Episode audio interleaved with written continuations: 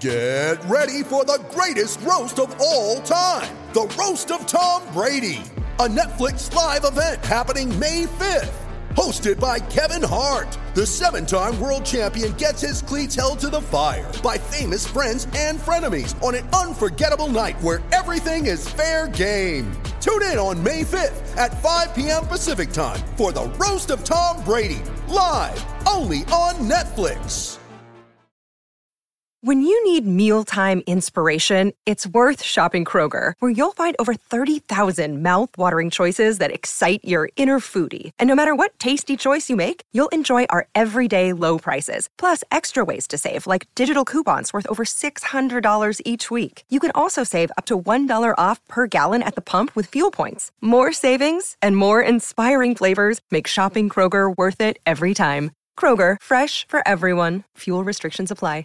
Hey guys, it is Ryan. I'm not sure if you know this about me, but I'm a bit of a fun fanatic when I can. I like to work, but I like fun too. It's a thing. And now the truth is out there. I can tell you about my favorite place to have fun Chumba Casino. They have hundreds of social casino style games to choose from, with new games released each week. You can play for free anytime, anywhere and each day brings a new chance to collect daily bonuses. So join me in the fun. Sign up now at ChumbaCasino.com. No purchase necessary. VGW. Void were prohibited by law. See terms and conditions. 18 plus. This podcast is part of the Sports Social Podcast Network. This podcast is part of the Sports Social Podcast Network. This podcast is part of the Sports Social Podcast Network. This podcast is part of the Sports Social Podcast Network. This podcast is part of the Sports Social Podcast Network. This podcast is part of the Sports Social Podcast Network. This podcast is part of the Sports Social Podcast Network. Mobile phone companies say they offer home internet. But if their internet comes from a cell phone network, you should know. It's just phone internet, not home internet. Keep your home up to speed with Cox. Cox Internet is faster and has more reliable download speeds than 5G home internet. Cox is the real home internet you're looking for. Based on Cox analysis of Ookla speed test intelligence data Q3 2022 and Cox serviceable areas, visit cox.com/internet for details.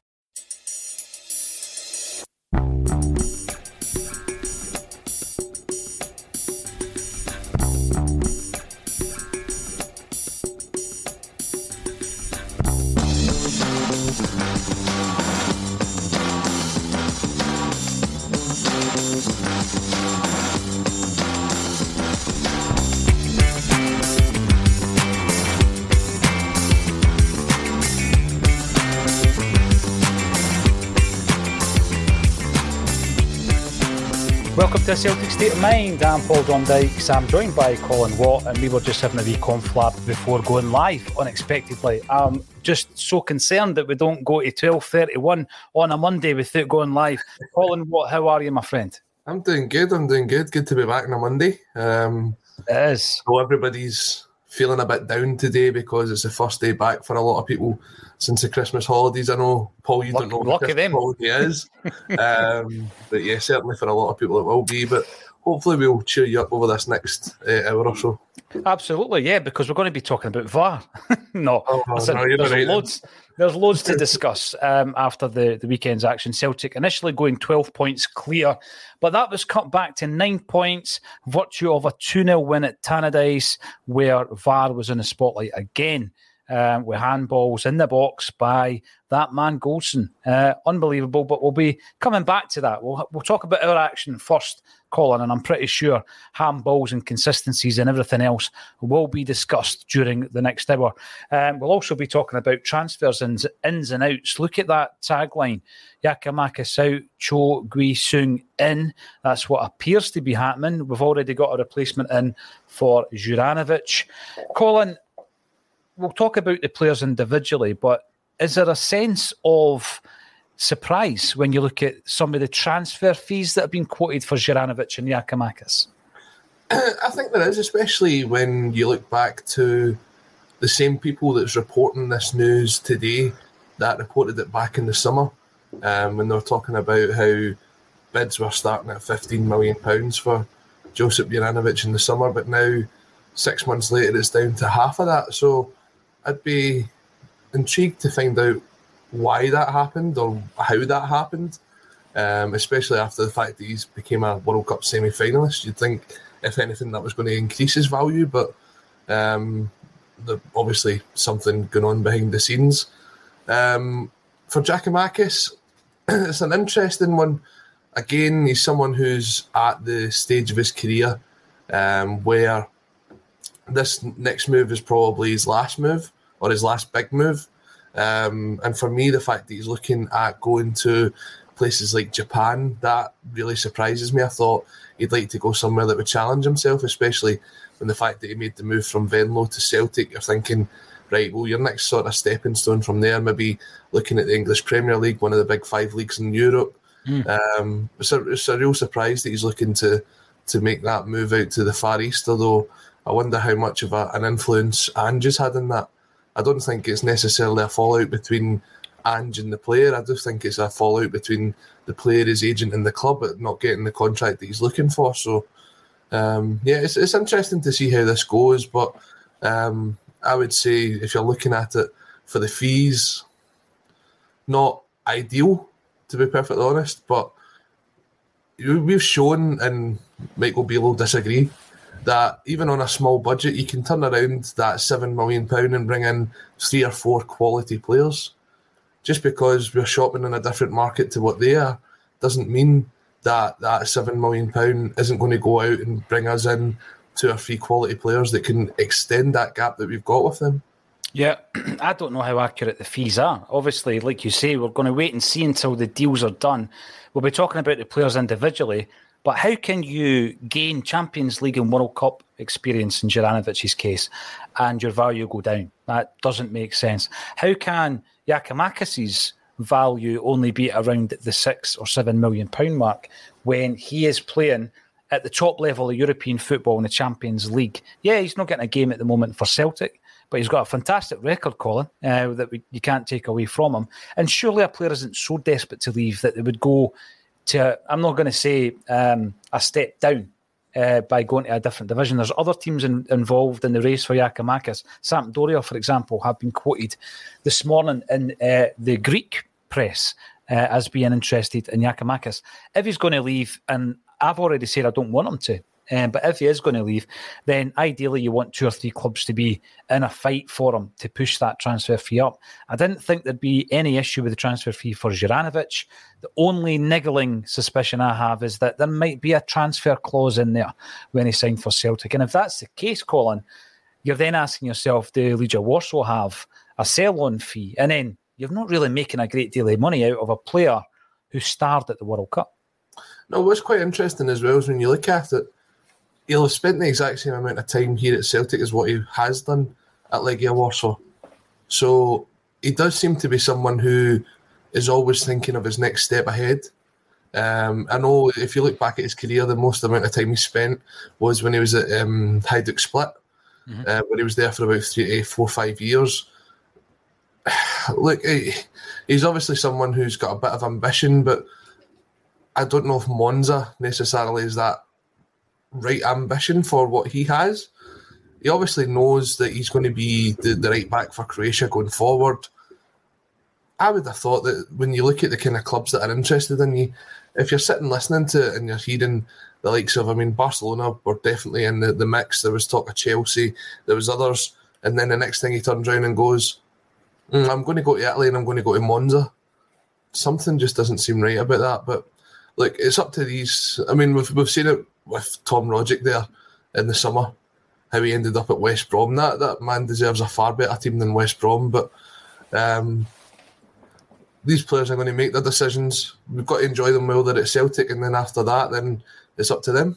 Yeah, it is, and there are choices out there. Colin both football and non-football that don't always work out for the player. Um, our concern is always with uh, Celtic and what's best for us as a club.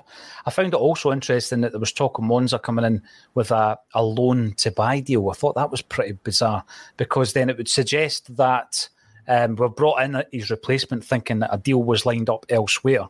You know, because I, I don't see that really working for Celtic. Obviously, we don't want to have three right backs at the club. That's no ideal, and we don't want to play Juranovic at left back uh, after his Ibrox showing. Uh, but the the loan to to buy thing made me wonder: was there a deal maybe lined up and it's broken down? It'll all come out in the wash, as they say, Colin. We'll be talking about the Kilmarnock game just past with a view to Kilmarnock at the weekend again. And we're welcoming some of the regulars, Jungle Lion, all the way from Dublin afternoon to you, sir. Uh, always an absolute pleasure to see you in the YouTube comments. Jake, feel the JJ deal is robbery and we should force the player to stay until a decent offer comes in. However, as long as Ange gets back to either way, I'm not too bothered you, you get into that that niggly bit though, Colin, don't you? When a cl- you know you hear the cliches, the heads turned, the heads out the door, all that stuff. But it is true. You know, we've seen that with some of the players who had a wee bit too too long a stay at Celtic in Neil Lennon's final season. Um, you know, because if the hundred percent commitment and focus isn't with Celtic, it does show in the performances. Mm. It absolutely does. There was a suggestion that Juranovic's performance against Rangers had elements of that in it. Who knows? I mean, we're obviously just looking at performance, looking at the scenario, and coming up with that as a conclusion. But I would much rather, if the player is not happy, and this is where I'm kind of accepting of Giakoumakis' move. If the player's not happy, you're best to get them out of there. I think, yeah, in that sense, because when you look at it, we've not necessarily been shy in the transfer market. We are actively always looking to replace people. Maybe a couple of years ago, when, like for the likes of, and we say this now, but he's obviously came on to be a fantastic player for us since. When we were replacing Kieran Tierney, we were looking at someone who was a ten for that value at the time, mm-hmm. and we're saying, well, that's a pro- that's not really progressive of of us. We should have invested that and brought in a, a quality player to continue that sort of um, run in Europe that we were getting to when Kieran Tierney left and obviously Greg Taylor's his replacement. And to be fair to Greg Taylor, it has taken him a couple of years, but he has really, really proved himself at Celtic, and he um, he will be a, a, sort of bigger loss in the long term, depending on how long he's out injured. Hopefully, it's not for too long. Um, but at that time, when you kind of lost players, you're thinking we're not going to replace like for like, or we're not even going to replace anywhere near like for like. So you'd rather held on to them and seen their contracts out at points because you knew they were still going to get a performance out of them. The fact that Ange is already actively looking at the progression of Celtic and actively looking at, right, this player's going to go in six months, I'm going to get this player in now, I'm going to bed them in, and in six months' time, when this player leaves, we've already got someone in there. That sort of um, thing doesn't happen at Celtic that often. Uh, it certainly hasn't in my time watching Celtic it's always been a sort of firefighting to try and um, replace mm-hmm. the people that were carrying us. I mean, the, the prime example of that was when we knew Henrik Larsson was leaving, we didn't bring a replacement in. We waited until late in the, the summer window and brought in Henri Camara on loan. It's not like Celtic to actively future plan, but now we've got Ange in. That's exactly what we're doing just now. Yeah. You take a look at these guys. Um, especially you're talking about um, Cho Ju-young, um, you're talking about um, even Iwata and these players. A lot of them only have two, three years senior pro experience. A lot of them have played for their, their sort of college teams, or university teams. Some of them, especially Cho, I know played for his um, his military team. He had to go and do his military service. Mm. A lot of them haven't played a lot of senior football. But the fact that we can bed them in with a team that's been successful in the park like Celtic are just now means that in that year or 18 months from now, when they are kind of up to the level, then they're ready to take over from whoever's playing just now. So it is really good um, forward planning. It's just a case of we've got to accept that if someone doesn't fit into that and doesn't fit into Ange's model, then we maybe not get what we think we're going to get for them. But will just take them out the door as soon as possible cycles, isn't it? It really is. Yeah. Um, Juranovic, for me, if he leaves for um, seven million quid, I'm going to be asking questions around the the makeup of the deal. Was it a clause in the contract? Uh, because you know the the chat around his transfer fees valuation, and these things fluctuate, Colin. Um, But in terms of someone playing at that level, winning a bronze medal at the World Cup, coming back, Champions League experience, um, you know, uh, you do look at that and think you would be hard done by. We actually ran a, a show just last week talking about the fact that we can't be short changed on these two deals. So we'll wait and see um, what happens with them before we, we make any more comment on it. But I will be disappointed. You take a look at it, Paul, right? So obviously we're talking maybe a total of fifteen million pound for the two of these guys. Now, as you say, you, could look at it as being shortchanged, um, but then what will fifteen million pound in Ange Postecoglou's budget do? Well, you know I mean? uh, exactly, you can use it well, but I still look at it and think five million pound profit on each of the players when you could be making a hell of a lot more than that. Well, um, I, I, understand that, but I think if we continue to, we need to be bold. We need to be strong in the in the market. In that respect. Well, you look at you look at the other players that have been potentially linked to moves away just now. Like Daizen Maeda was in the, the papers yesterday. I think it was what ten million pound potentially for Southampton. I would say Celtic would knock that back because he's part of the team and we've not got a like for like replacement in there yet. Mm. As you say, it's all about cycles and getting people in and out. But I mean, for me, if you gave Ange Postecoglou fifteen million pound, he could bring in almost a full team, and it could be as successful as the team we've got in the park just now.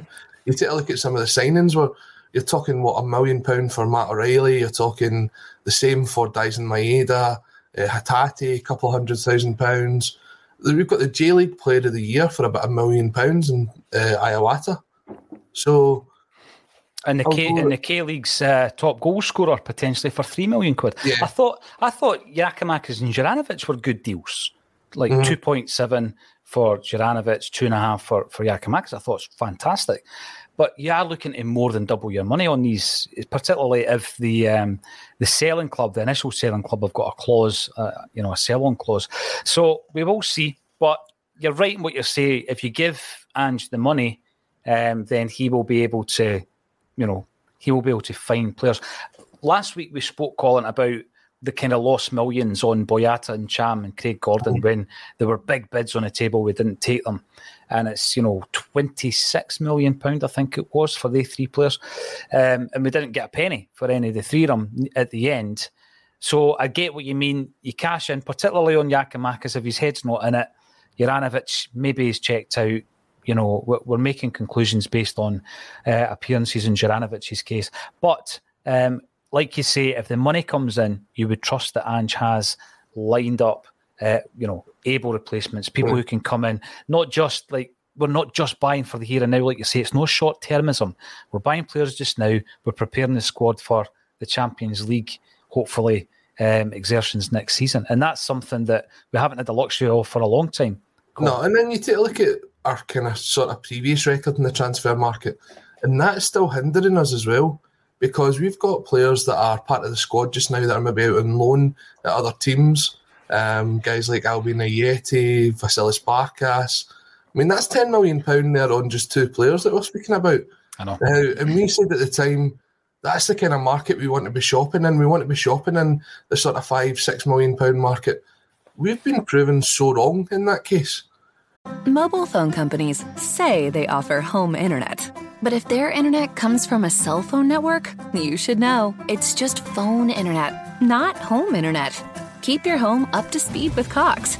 Cox internet is faster and has more reliable download speeds than 5G home internet. Cox is the real home internet you're looking for. Based on Cox analysis of Ookla speed test intelligence data Q3 2022 and Cox serviceable areas, visit cox.com/internet for details.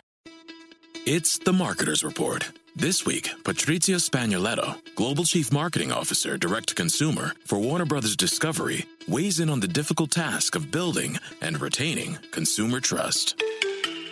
Trust is a really hard thing to build and a really easy thing to destroy. And we have to be very respectful about that our partnership with iHeart has really helped us build that trust and that relationship with the on air talent. The best thing for us to do is to build a relationship with our consumers. And if those consumers have a relationship with the DJs that are on air, then we want to build on that. House of the Dragon, which was one of our most successful, if not the most successful campaign we've ever done for a show, audio was a core part of that. As the number one audio company, iHeartMedia gives you access to all. Every audience, live conversations, trusted influencers, and the insights and data you need to grow. Not just a media company, iHeartMedia is your access company. Go to iHeartResults.com for more. Because we don't need to compete in that market to bring a quality player in. It's all down to your scouting system and actually identifying players that suit the system that Celtic was trying to play. Ajeti was never going to suit uh, a Neil Lennon style of football. Um, Barkas, whether it's a confidence thing, he seems to be doing quite well out on his loan spell. Um, you take a look at it, and there's there's other players that we've sort of brought in for that sort of money that somehow we've managed to make our money back on. Um, like um, you're thinking of Klimala, three million Klimala, quid, yeah, million quid. yeah, yeah. Um, so we've made mistakes in that market before. Uh, and I'd rather make a mistake in a, a one million pound market than a five, six million pound market because that money's harder to get back. It is. And, and when Andrew's gone into that kind of level in terms of finance, you know, four and a half million quid for Starfelt Kyogo, he's bought well. Six Mm. million pound for Jota and Carter Vickers, he's bought well. So you're right, we have made big mistakes in the past when it comes to uh, big money signings. It's not always about the transfer fee. Uh, I don't want us to to be shortchanged. We'll find out in the fullness of time if that's going to happen. But obviously, we have got reinforcements coming in. Should Giakoumakis leave the building? And the second part of Jake's point is Giakoumakis is okay, but definitely think there's better out there. Happy to sell him and bring in someone else and take the risk that the replacement is an upgrade. You know, I actually think, right, I, you know, what Jake's saying there, um, I actually think there's better in Giakoumakis than what we've seen, Colin. And what I mean by that is he comes into the side uh, as a new signing and he doesn't hit the ground running. A lot of Ange's signings have done. Giakoumakis didn't.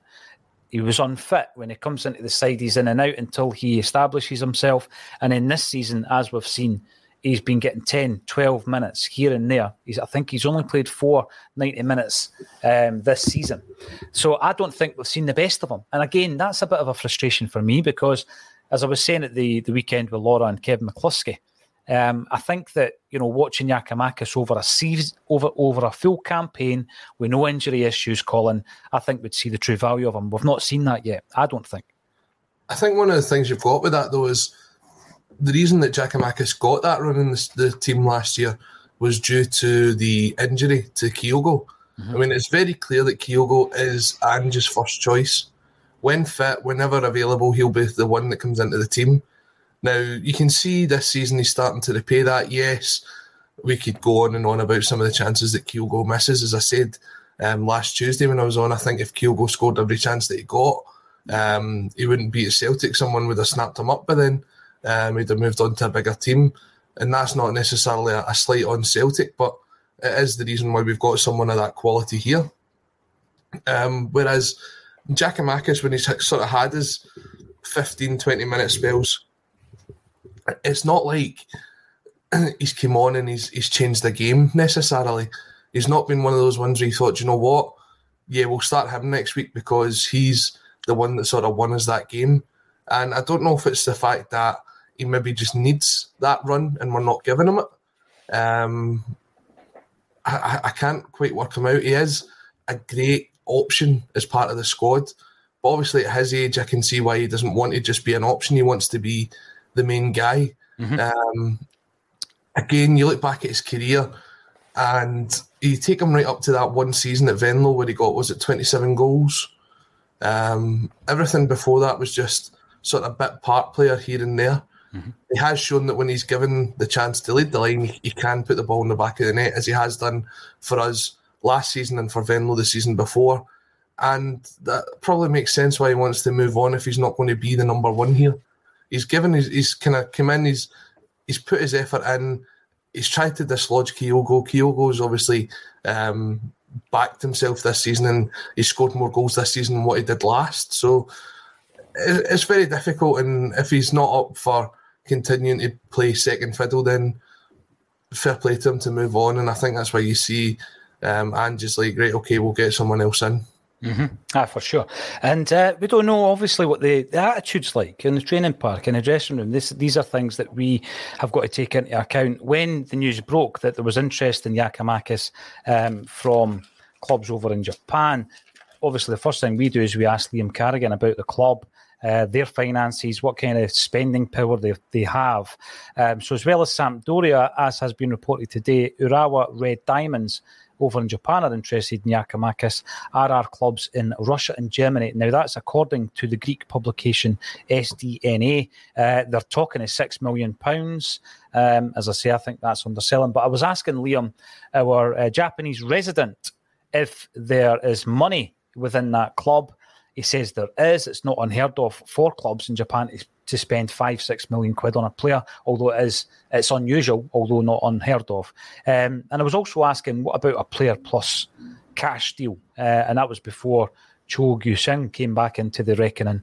Um, and there was no one obvious within that squad who he thinks would benefit Ange Postecoglou's team. So we'll wait and see what happens with Giakoumakis. I think he would leave with most of our best wishes. Paddy Lavery comes in once again. Afternoon to you, sir. Always good to see you on the YouTube chat. Lindsay, afternoon from South Yorkshire.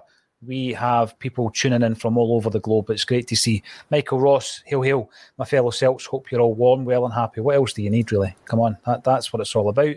And the Urban Culture, good day to fellow ACSOM addicts.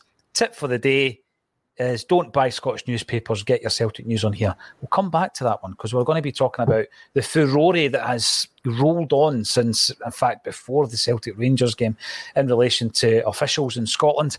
Michael Ross, sad to see Giakoumakis go. His goals secured the title last year, so I wish him well. This is the thing, we don't really have any bad blood with him. Um, we've had that in the past, Colin with strikers or some players who have come in and it's been obvious that we've been stepping stone, they've used us, they're mercenaries, they're badge kissers, all of these things.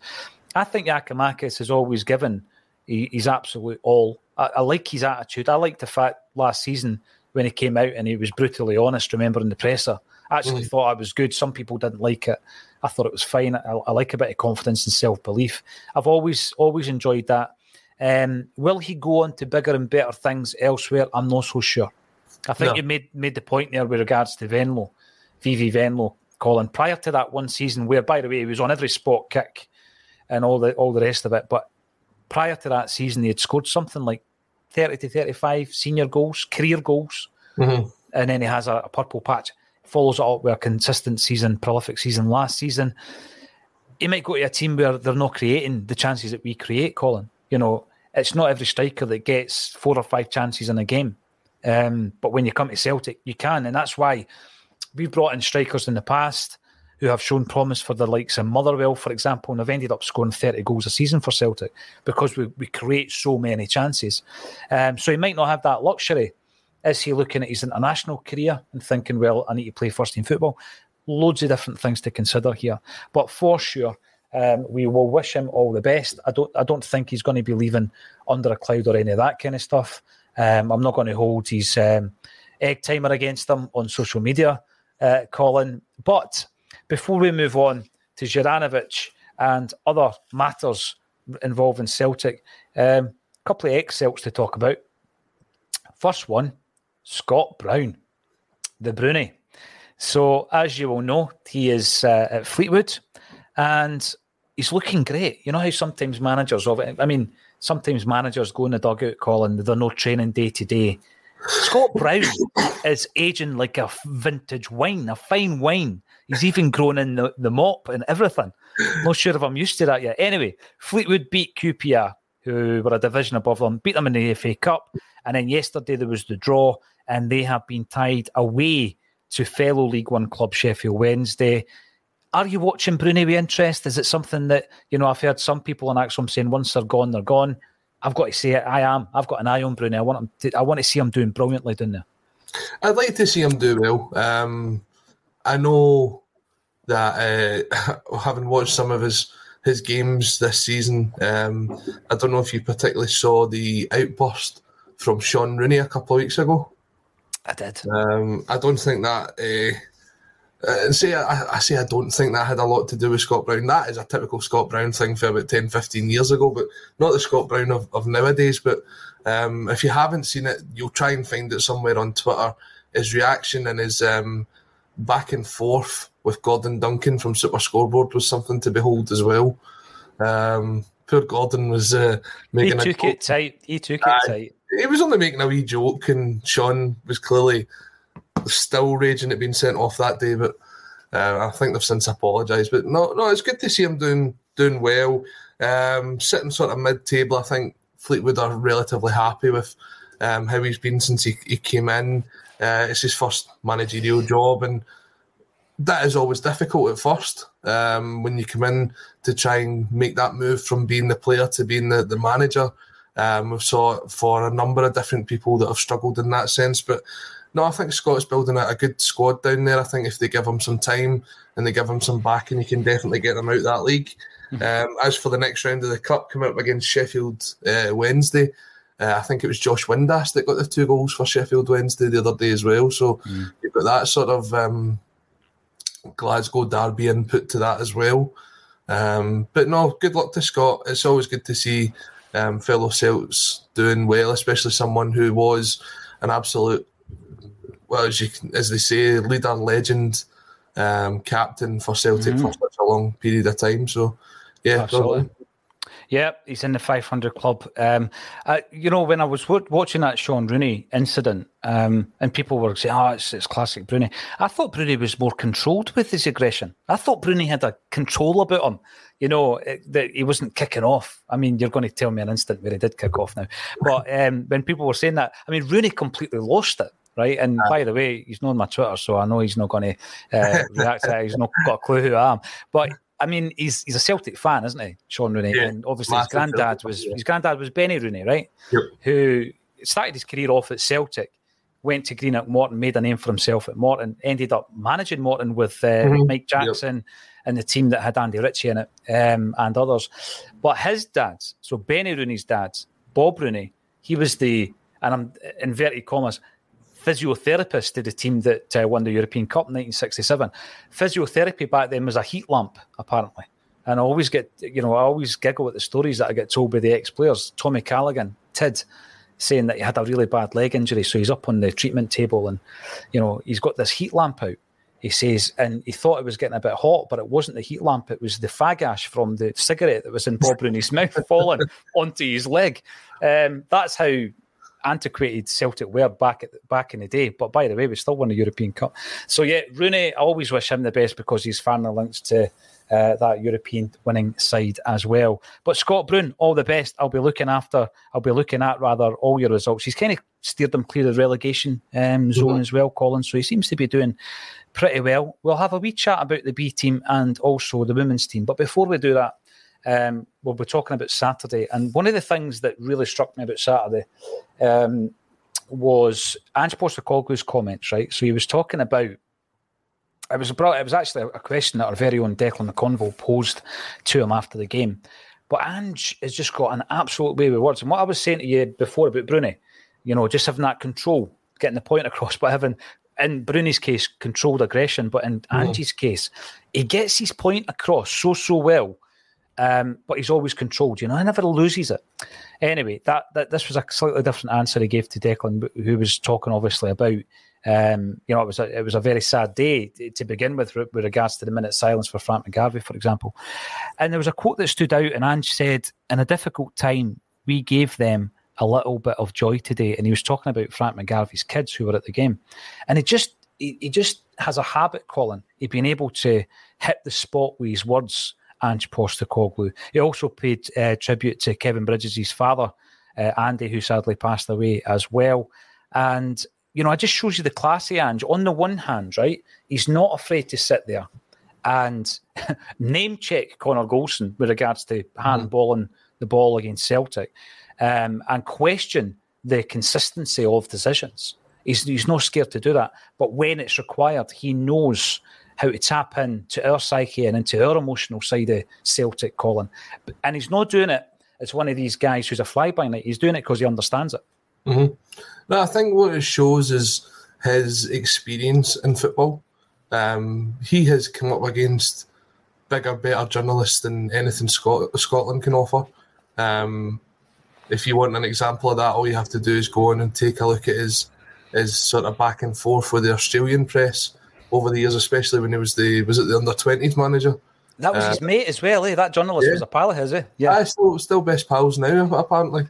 Um, he's very passionate about what he does, and you can tell um, he, he picks and chooses the right time to say what he wants to say. Um,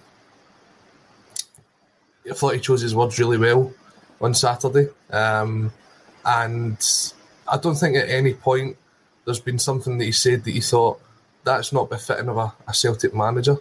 I think he, he carries himself very well, um, and when you look across football, especially Scottish football, there's only certain managers that have managed to be able to to do that over their time in Scotland.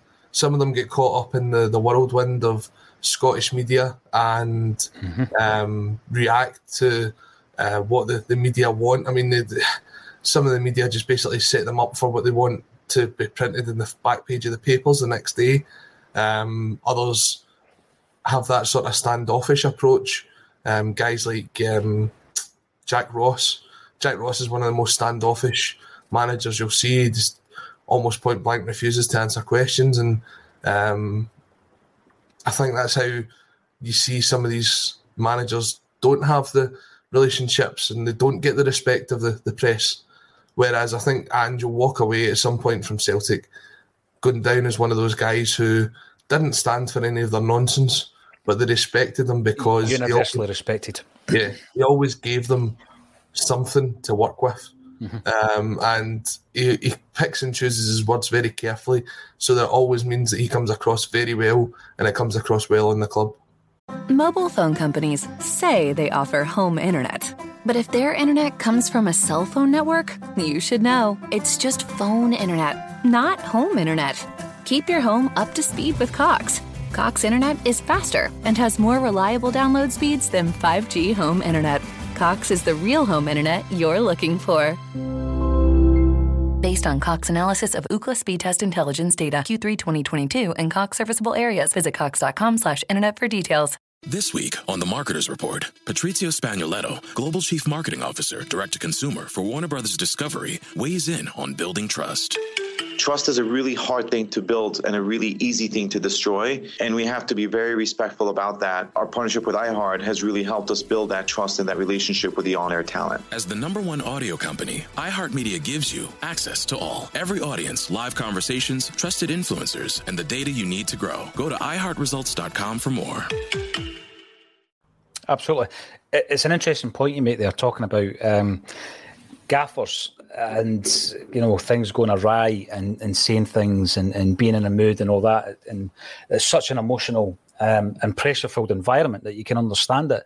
But I was just thinking, you know, uh, off the hoof there. I remember a, an interview that Ronny Deila gave in his second season where you know the the the fans were the fans buying into Ronnie. I mean, I remember looking around and the place was half empty a lot of the time, Colin, uh, in that second season, and you, we now know that there had been some sort of kind of revolt amongst senior players at the club. We know that now, and I remember an interview he gave, and I was comparing it at the time to when he first came in, and the, the pictures of him on that sunny summer's day where he looks absolutely you know, healthy and trim and uh, tanned and all that kind of stuff.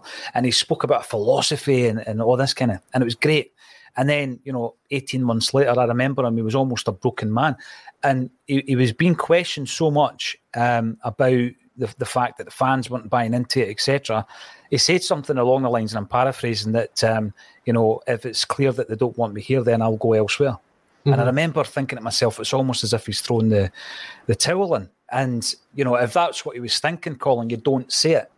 And that that's the point you were making. You go into the time of Rogers and that interview where he's gone on about Terminado, talking about the club not matching his ambition, and you're thinking to yourself, you don't do that in a broadcast. You know what I mean? You don't use our club as a chess piece and an issue that you might have with Peter Lawwell. And then Neil Lennon, obviously there was a few, I think, um, but the the post Dubai one and the Ferencvaros after the defeat that you were in the studio after that game. Those interviews, they just give too much away, don't they? Whereas I think Ange is far more controlled in his delivery, um, and he does get the, the point across. Now, loads of great comments coming in. The Killing Moon comes in to say, afternoon all, af- absolutely no worries about Jak- um, Juranovic rather anymore with Johnston in the door. Hope we can get a happy GG until the end of the season. If it goes and Kyogo gets injured, we are relying on an unknown. Well, he is an unknown, uh, but what do we know about him? So obviously there was murmurings prior to the World Cup that we were going in for him. I think at that time, Colin transfer fee was about two million at that Roughly, time. yeah, Talking yeah. about two million, um, and he plays for Jeonbuk Hyundai Motors. Uh, obviously, my uh, my knowledge of that league isn't great, but he was the top goal scorer in the K League last season. He's 24 years of age, and they're now talking three million quid. We'll need to play, pay three million, which is slightly more than the Mainz of the Bundesliga have offered. Um, and again, though, it, it does strike me with his age. Yeah, it's a market that we don't know that well as fans. I guess you know Celtic haven't really shopped in that market, but I think it's uh, a great deal anyway. I, I think it looks, it's got all the hallmarks, Colin, of another shrewd bit of business by Ange Postecoglou. We were speaking earlier about someone having a good World Cup and it affecting their their transfer fee. Well, as you said, talking before the World Cup of maybe a bid for around two million pound for this player. He goes on and scores twice against Ghana in the World Cup, and then suddenly he's a three million pound player now. A million pounds is obviously, in terms of the transfer fees that we do nowadays, not a lot, but that's a, a sort of fifty percent increase that have been put onto his value just because of that one performance at the World Cup. So if you'd taken that into account of what you'd maybe valued uh, Juranovic at beforehand, and then he's a, a World Cup semi finalist, then you can can understand the frustration around Totally. where this fee comes at now. G- give me a fee. What do you reckon would be a reasonable fee for Juranovic? If you didn't have any sort of clauses, if there's no sort of thing, I would say somewhere in the region of 10 to 12 million. I'm going to say 15. I'm going to say 15, right? And because my 10 to 12 million was before the World Cup. Mm. So, you know, if it works for other players, Colin, why doesn't it work for our player? But as you say, with that caveat, if there isn't a clause, Yeah. and we don't we don't know about that at this moment in time. And Jungle Lion comes in and says that it does look like that, and I think that's what we're you know obviously we're surmising as fans. It might come out later in the day that that was the case. Yeah. Um, but yeah, I mean, from what I've seen, and most of that was in the World Cup on an international level. Um, this looks like another bit of shrewd business by, but he is he is largely unknown. And, what I think was meant by the commenter is you're coming in the Killing Moon, you're coming in to a completely different environment. And I think Ideguchi, different league, but you know, change of culture, what I'm talking about here, has shown that it doesn't always work. Because when he came in, you know, he was actually more highly rated from the Japanese sources that we were talking to than some of the other Japanese players that came in. I think the only thing with Gucci is he, he had that experience before when he went to Leeds under Bielsa. Um, or was it just before Bielsa came in? I can't remember. Um, but he'd kind of been here before. He'd sort of not really hit the ground running. He had his injury concerns. So I, I think yeah, the Gucci one in hindsight probably was a, a gamble. Um, and it's not really paid off for us because of the way that others like Hatate have hit the ground running. Um, looking at Cho, as we said earlier, it's interesting because he's obviously now completed his military service, so we don't have to worry about that in the same way that we did when uh, when Dave came in or Ki. Just call me Dave. Um, when I loved Ki. over- I, I absolutely loved Ki. I thought he was tremendous talent. Yep, absolutely. Um, but what was quite interesting doing a bit of research into Cho last night was that he started his career as a midfielder um, and then was moved further forward by uh, one of his coaches and then went on to become the, the J League's top scorer. Eh, sorry, not J League, the K League top scorer. So um, obviously, whoever saw that in him is, should be rewarded for um, what he's done. But you think he scored something like 23 goals in 30 odd games. Um, he's done really well at that Hyundai Motors team that you were mentioning. Um, Gion, Jeonbuk. that one. and he looks he looked pretty good in the World Cup. So yeah, it's a bit of a gamble bringing someone like that in, as you say, especially if Kyogo gets injured. But you've also got the options like playing Maeda through the middle. Um, we, we, saw it last year, not necessarily particularly great, but um, playing guys like Abada through there. And then for me, I think it's time that we we start to integrate some of the B team. I know we're looking at potentially them not being up at that level yet, but I think experience to to first team football, especially if we can sort of build a gap in the league, would be um, something I'd like to see. Guys like Vata, obviously been on the bench, came off the other week. Um, Joey Dawson scoring goals for fun in the, the lower league. What's that? Six um, and three. Six and three. Yeah, he, he, got a double in the Glasgow Derby at Celtic Park. He got a, a couple of goals against Open Goal the other week as well. Look, it, it's time for these guys to be thrown in at the deep end to see if they've got anything, and if they've not, then we move them on. Um, so, like so Lawson, uh, Bosun Lawal, Rocco Vata, um, Joey Dawson, let's get them in to the first team. Let's see if they can even challenge for a spot, um, and then take it from there. I'm glad you brought up the B team because um, I had someone talking to me the other day there who was at the, the Rangers game, the B team. And asked the question, um, which of the, the players, because I, I'm hearing a lot about certain players, Colin, but I don't go and watch the B team as often as I would like. Um, what which of the players would, would come into the Celtic side? And he, he, was not confident that many would, if any, at this stage. So even the, the higher rated players, he felt weren't ready yet for, for, you know who who are they going to replace is, is, the is the question, and I think that that is an issue we've spoken about it before that will only be resolved with the B team playing at a higher level.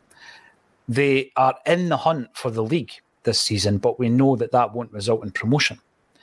Um, and you know, I, I've been looking at this and thinking, well, we're probably maybe even a decade behind when it comes mm-hmm. to actually being able to dip into the B team and pull out a player who is actually ready for the first team. You're going to have anomalies. You're going to have guys like Ben Doak, who probably would have been able to, but obviously we know what happened there. But over the piece, you want to have a backup team a B team, a coach team, what used to be a reserve team, um, and all its different guises. You want to have a backup team that every season I've got three or four players that can step into the first team squad, not right into the first team, but into that squad, Colin. And I don't think at the moment, simply because of the level they're playing at, that that's going to be possible. And even if we win the league, it's not going to be possible next season. So I think again, further reconstruction would be required. You know, whereby um, is it ever going to be agreed? That promotion would be a thing up to at I, least uh, the I championship? Don't I don't think so, but what we can continue to do is be successful as a first team because being being successful as a, a first team opens up the opportunity for the likes of the younger players to go on and compete at a European level, has the opportunity to get them invited to major tournaments um, across uh, Europe. And we are speaking in the chat earlier on Celtic have been invited down to the Premier League Invitational under 23s tournament. Um, I think they've got three or four games coming up in February. Uh, they were obviously part of the UEFA uh, Youth League, mm-hmm. um, which I went over and saw the, the game against Real Madrid. Um, it's a fantastic wee stadium. Dedica- dedication for you, Colin. Eh? Going over to Spain to watch the B team. Brilliant. if you ever get a chance to see that stadium, by the way, it's, it's a fantastic stadium. What do they call it?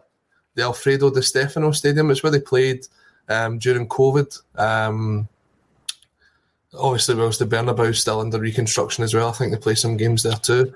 Mm-hmm. Uh, but it's fantastic. They've, the, the setup there, they must have spent in the essence of ten million pounds on that stadium. It's it's unbelievable.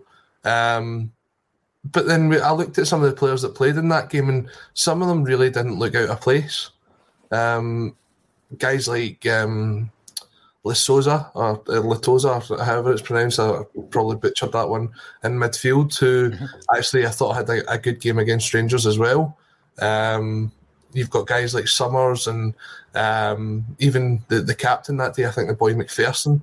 They're all very highly rated, but the more that they play against people of this level, the better they're going to become. I mean, if you can up your game to play against someone like Real Madrid what would you rather play against Real Madrid, or would you rather play against, without any sort of insult here, Tranent Juniors or um, Cumbernauld Colts. So it's maybe more important that these guys, yeah, they've got somewhere to play every Saturday. That's a good thing to have, but we should be putting them out on loan as well. We should be trying to get them into teams in the Championship, maybe even the Premiership, um, and just getting them out there and giving them some experience of proper men's football. If they can't come into our first team, then we've got to get them first team football somewhere. Um, I think the, the B team thing is a good idea in the Lowland League, but only up to a certain age. I think once you hit 18, then you should be looking to play first team football somewhere else. I think it's a great thing for our under 18s to be a part of. Mm-hmm. And you take a look at some of the players that have played there and came through, and you're starting to get excited that likes of um, Rocco Vata, still 16, quite exciting. Ben Doak, obviously before he left. But then when you hit that sort of age gap, when you're looking at players like Bosun Lawal and Mackenzie Carson, um, players of that ilk, they need to take that step up after the 18 level because they're just going to stagnate at that league. Yeah, or Um, leave, or leave the club. Yeah, and I think Entirely. for the sort of the the funding that we give the team and what we get back from it, I, I think over the last couple of years it's it's certainly not balanced itself out. Um, but again, I'd like to see us just throw these guys in and say, look, this is it. This is your chance. You have been the best players of your age group. Are you going to make that step up in the way that Kieran Tierney was the third choice left back in the reserves at one point, and we threw him in just because the reserves were away and they were the only ones that was he was the only one that was available, and he took his opportunity. Uh, the same way Dane Murray came in and impressed quite a few people when he was the only option that we had. So we give these guys an opportunity, and yeah, because maybe they don't stand out in the B team doesn't mean that they'll not stand out in the first team. But it's a, a case of giving them that chance. And I mean, games coming up against the likes of Morton, and no offence to Morton, I'm obviously I'm a, I'm a green up boy myself. I, I hope that Morton do really well, but I'd like to see the likes of Vata, Dawson, uh, Lawal, even just being given 20, 30 minutes against these teams to show that they can take that opportunity. I know. And I was just thinking that you were saying give them a chance. Do we give them a chance? Do- Does Stephen Welsh and um, Johnston, Mikey Johnston, and, and previously Anthony Ralston, uh, are they treated differently because they've come through the ranks? Probably. You know, we- we've spoken about that as well. Um, yeah, it'll be interesting to see how that develops. And um, also, there is some news breaking on Twitter involving the Celtic women's team. Um, one of their top talents, actually, Clarissa Larisey, uh, top goal scorer um, at the club. Double cup winner last season. She's actually left the building, so she's completed a move to Hacken, and, and it says here for an undisclosed fee, but our uh, sources would suggest that it is a, a national record for uh, a women's footballer. And yeah, that's that's a bit of a blow because she's a top player. But I think what we're going to find is very much what we're saying there as well, Colin. Once there's a ceiling on a talent, if you're playing women's football and the league isn't completely professional, um, you know, I think that, for example, if you're looking at your international, as she is, your Canadian internationalist, of course, Mhm. you'll be wanting to play in a full pro league. And uh, I think that comes into it in the women's game. I don't know what your thoughts are on that. No, Clarissa, uh, sorry, Clarissa Larisey was a fantastic striker for Celtic. She came in, um, and I know there's some of the, the boys from uh, Canada that are big Celtic fans. They were aware of her before she came over. Um, and she took a bit of time to hit the ground running, but when she did, she came in and we're talking about. Um, I totally forgot the, the, the girl's name that was scoring goals for fun before she left as well. Um, and they were talking about how she would be very difficult to replace. And Larisey came in and done uh, very, very well. You've also got like Sir Jacinta, who's um, carrying the, the team as well with her goals. Um, look, as you say, Scottish women's football is not at the level yet.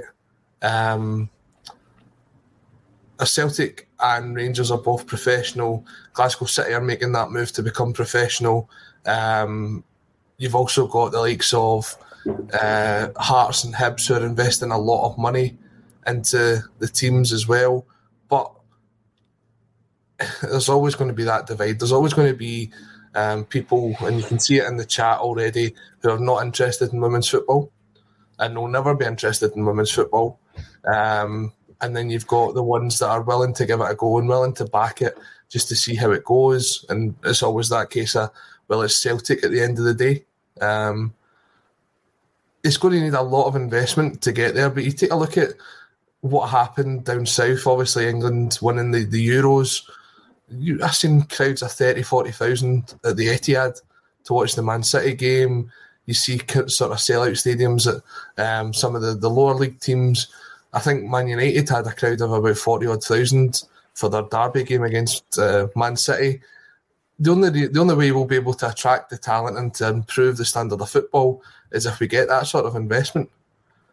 Because these teams down south, they can they can afford to pay probably similar wages to what we pay in the Championship in Scotland just now. Yeah, and some of the Premier League teams as well, Colin. Yeah. And that that is the uh, that is the difference. The gap is absolutely huge. I want to talk a wee bit, obviously, before we um, wrap up, because it's been a quick 50 minutes so far. Ian Laurie, um, we have a gaffer that's won a league from nowhere and 12 points clear, cut to nine yesterday. Why question his transfers now? Let him do his work. Absolutely. We're not questioning them. We're just talking about them, sir. Peter Carloero, early today, 12.29. Aye, see, we do listen to feedback. Colin, we listen to the feedback of our loyal followers and listeners. I shouldn't call you loyal. Um, our devout followers and, and listeners, we listen to your feedback and we wanted to make sure that we were in early, even though I took Colin by surprise by throwing him right in. Uh, Monis, 7 million is scandalous. I think it's scandalous for Juranovic. I think if Giakoumakis is going and that's what we get for him, I'll probably be happy with that. Paddy Lavery, Goldson has saved more shots than Barkas. Right. I'm going to start there then. Paddy, you've opened the floodgates. Right. So Goldson, twice in a week, saves the ball against Celtic and then clear blatant handball against Dundee United, not penalised on either occasion. No VAR checks on either occasion either by the referee at the monitor. Now, the minute anybody speaks up, and I've been watching um, social media with interest over the last week since Monday of last week, the minute anybody mentions it, particularly if you're a Celtic fan, Colin, um, then you get shouted down. You get shouted down from all quarters. And I don't just mean the usual suspects on Twitter, I'm talking the media. Um, you know, they, they actually, anything at all that you say in relation to, right, it's a poor decision, Rangers get them and we don't, straight away, you're called paranoid. Um, you're called conspiracists. And I don't think this is either of the two, the situation that we're in at the moment. Um, and I've said it before, and people might think that you're a moon howler and all this kind of stuff, right? Because that's what they call you to try and discredit you, because that's what conspiracy is, isn't it? Um, I mean, if somebody had, uh, let's not get into some other conspiracies that turned out to be 100% correct. But anyway, conspiracies often is because there is something to conspire about. So, with regards to my position on this, I think there's a pro Rangers bias, and often it is an anti Celtic bias. Now, people say, oh, that's cheating and that's corruption. No, it's not. It's bias, which is completely different.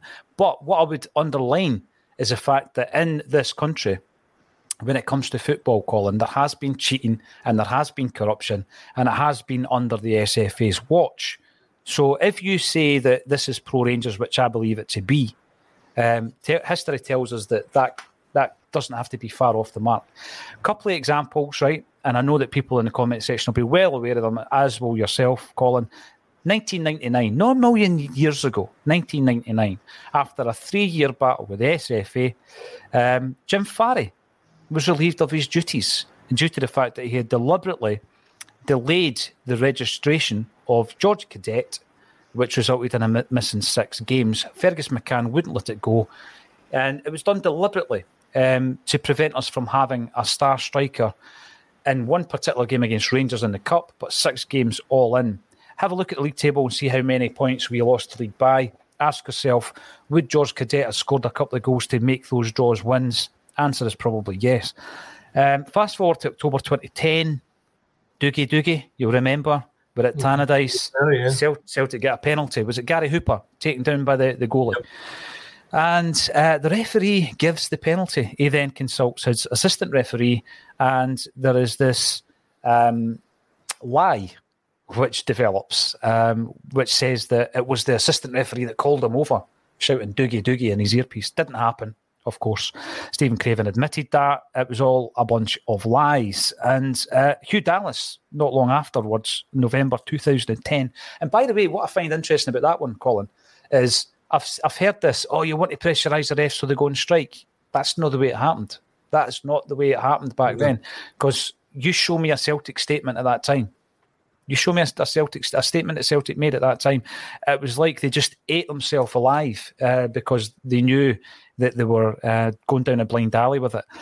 It did result in referee strike. It also resulted in McDonald uh, resigning. He was Dougie McDonald, of course, the guy who was refereeing the game. And the following month, Hugh Dallas plus five others within the referees department resigned uh, over offensive emails involving the Pope and child abuse. These guys are at the head of refereeing at the time, Colin. So when we're talking about pro Rangers or anti Celtic bias, I think that you've got plenty of examples to suggest, and this is not to mention DOS, EBT, side letters, five way agreements, uh, undeclared overdue payables to allow registrations in European football, all under the same SFA's watch. So I think as Celtic fans, we are allowed to question what's going on with regards to the decisions that are being made and also the implementation of VAR. And I think it's only right that Ange just called it out in the club are in dialogue with the SFA because it's a scandal at this moment. Yeah, uh, you can't disagree with, with anything that you just said there. Um, what I do find interesting is that Celtic have kind of certainly over the last couple of weeks been a lot more vocal. Um, it started with the players, and then Ange came out in the press conference, and then the next thing, Celtic started to go behind the scenes and started to speak to the SFA. Now, for me, there's two ways to look at this, right? Obviously, Celtic are calling it out, which is exactly what they should be doing. If they think something is incorrect, which we, I think, we can, all agree that the decisions that we've seen is incorrect, then you have to call it out. The other bit for me, though, is I think it's going to take more than just Celtic, Paul. I think you've got to try and get some sort of coalition with other teams in the league because, as you said, it's so easy for them to just turn around and say, "Oh, it's Celtic v Rangers," or "It's Celtic." What, what if that two 0 defeat relegates Dundee United? What if exactly. at the end of the season, right? They're looking at that saying because it was a critical time of the game, nothing each before half time, Colin. Yep. Yeah, there was a bit of a collapse and there was an upsurge in rain. Uh, uh, we know all that, but that was a pivotal moment of that game, and that yeah. you know that could have been one point that they got and at the end of the season, if that club's relegated and people are made redundant and all that kind of stuff, the impact is huge. So you're right. Sometimes it needs to impact other clubs. Yeah, I think it's, it's going to take more than just Celtic to do this, um, to actually stand up for it. Now, the one team in Scotland that voted against the introduction of VAR is my home club, Greenock Morton, and they're taking great fact in the terrible decisions that are being made because they know they voted against it. Um, I think if you looked at whether you had to continue the funding for VAR next season, how many teams would support it? I don't think there'd be there'd be that many that would be rushing in to back it. I think every team this year has come out and says that VAR has sort of been an introduction to Scottish football that wasn't welcome. It came in at the wrong time of the season for me the fact that you bring it in halfway through a season, when have you ever done something like that before? You're totally changing the rule books from what was at the start of the season to what it is now. Um, this set of referees, as you say, I think there's definitely a bias in there. Mm-hmm. Um, and I don't think that they are capable enough of holding that sort of power with the equipment. I mean, you saw John Beaton last week saying I'm not making it's that. Not, it's not my call. It's, it's not, not to me. Call. Something like that. Yeah. Right. And at the he's end the of the ref. Day, if he's the referee, it's always meant to be that the referee's word's final. And if he's, I'm trying to keep it clean here. If he's backing out of that decision, that's not the word I wanted to say. Um, then it tells you that how can you trust that the referee's decision's final? I think, and if you're going to bring VAR into Scotland, right, and I said it last week as well, you need a team from outside that have got the experience of having VAR before. Now, everybody makes mistakes with VAR at the start. We understand that. It's difficult at times to work it out, but these things can be um, resolved. You saw it working very, very well. Um, it, it, works well at the World Cup. It worked well. Um, it now seems to work well down in, in England. There's still a couple of things that are, are touch and go. But you need the experience. Could be a system that's already working. I totally agree yeah. with you. It could be you remote. It doesn't have yeah, to be a van parked outside. You need these people with the experience to come up and say, look, this is how you actually do it. And this is a penalty and that's not a penalty. This is a decision that you can look at. This isn't a decision you can look at. Go to the screen, understand the screen a bit better, understand what you're actually watching. If you're taking more than three looks at it, come away again because the more you look at something, the more you're actually going to see something. You've got to give it as in, as as much as you would have gave it in real life. So I, I don't think these referees were ready for it, right? I'm not saying every referee in Scotland's biased. There's certainly ones that we know out there that show a, a favouring to, to one team or another, but there is definitely not every single one of them.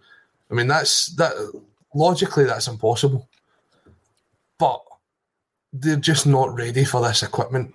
Paul, they're not ready for for VAR. I said this at the time. I thought I was not looking forward to the introduction of VAR because it's not about the system itself. VAR is not the problem. It's the people that are implementing and running the system that are the problem. And that doesn't change whether you spend ten million pound on VAR, whether you spend a million pound on VAR. It makes no difference. No difference at all. It's like giving me a video file and saying, go and edit that and put it on the channel. That's exactly what I did last night with an interview with Fran Alonso. It's my first effort. Go and have a look. And whilst you're on there, subscribe to the channel give this wee video a link. We used to laugh on here, Colin, about um, there was this feature every week in the Shoot magazine. I love Shoot, Match, Roy the Rovers, probably all a wee bit before your time, Colin. And the Celtic View, of course, as well as Not the View. And there was this section called You're the Ref. And it would give you a scenario and then it would give you the options and not the view parodied it, parodied it. And uh, the option four or D was always book Paul Elliott because he got booked 16 times in a season.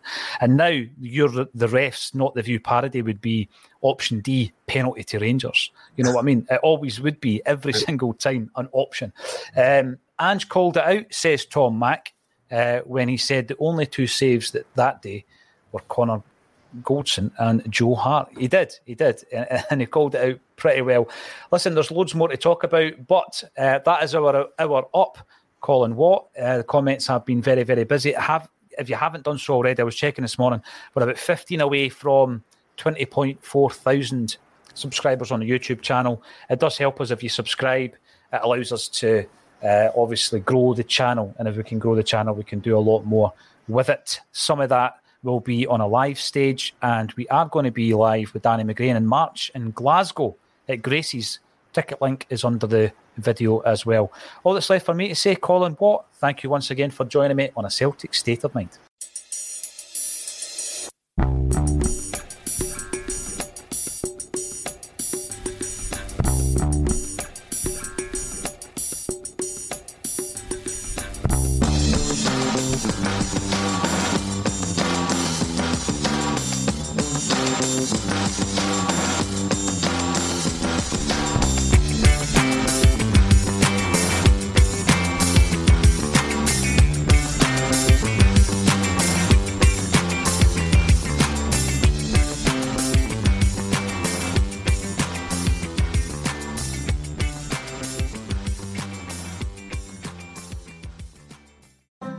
Phone companies say they offer home internet. But if their internet comes from a cell phone network, you should know it's just phone internet, not home internet. Keep your home up to speed with Cox. Cox internet is faster and has more reliable download speeds than 5G home internet. Cox is the real home internet you're looking for. Based on Cox analysis of Ookla speed test intelligence data Q3 2022 and Cox serviceable areas, visit cox.com/internet for details. It's the Marketer's Report. This week, Patrizia Spagnoletto, Global Chief Marketing Officer, Direct to Consumer for Warner Brothers Discovery, weighs in on the difficult task of building and retaining consumer trust. Trust is a really hard thing to build and a really easy thing to destroy. And we have to be very respectful about that. Our partnership with iHeart has really helped us build that trust and that relationship with the on air talent. The best thing for us to do is to build a relationship with our consumers. And if those consumers have a relationship with the DJs that are on air, then we want to build on that. House of the Dragon, which was one of our most successful, if not the most successful campaign we've ever done for a show, audio was a core part of that. As the number one audio company, iHeartMedia gives you access to all. Every audience, live conversations, trusted influencers, and the insights and data you need to grow. Not just a media company, iHeartMedia is your access company. Go to iHeartResults.com for more. Sports Social Podcast Network. Sports Social Podcast Network. Sports Social Podcast Network. Sports Social Podcast Network. Sports Social Podcast Network. Sports Social Podcast Network. Sports Social Podcast Network. Sports Social Podcast Network. Hello, it is Ryan, and I was on a flight the other day playing one of my favorite social spin slot games on chumbacasino.com. I looked over the person sitting next to me, and you know what they were doing? They were also playing Chumba Casino. Coincidence? I think not. Everybody's loving having fun with it. Chumba Casino is home to hundreds of casino style games that you can play for free anytime, anywhere, even at 30,000 feet. So sign up now at chumbacasino.com to claim your free welcome bonus. That's chumbacasino.com and live the Chumba life. No purchase necessary. Group. Void were prohibited by law. See terms and conditions. 18 plus.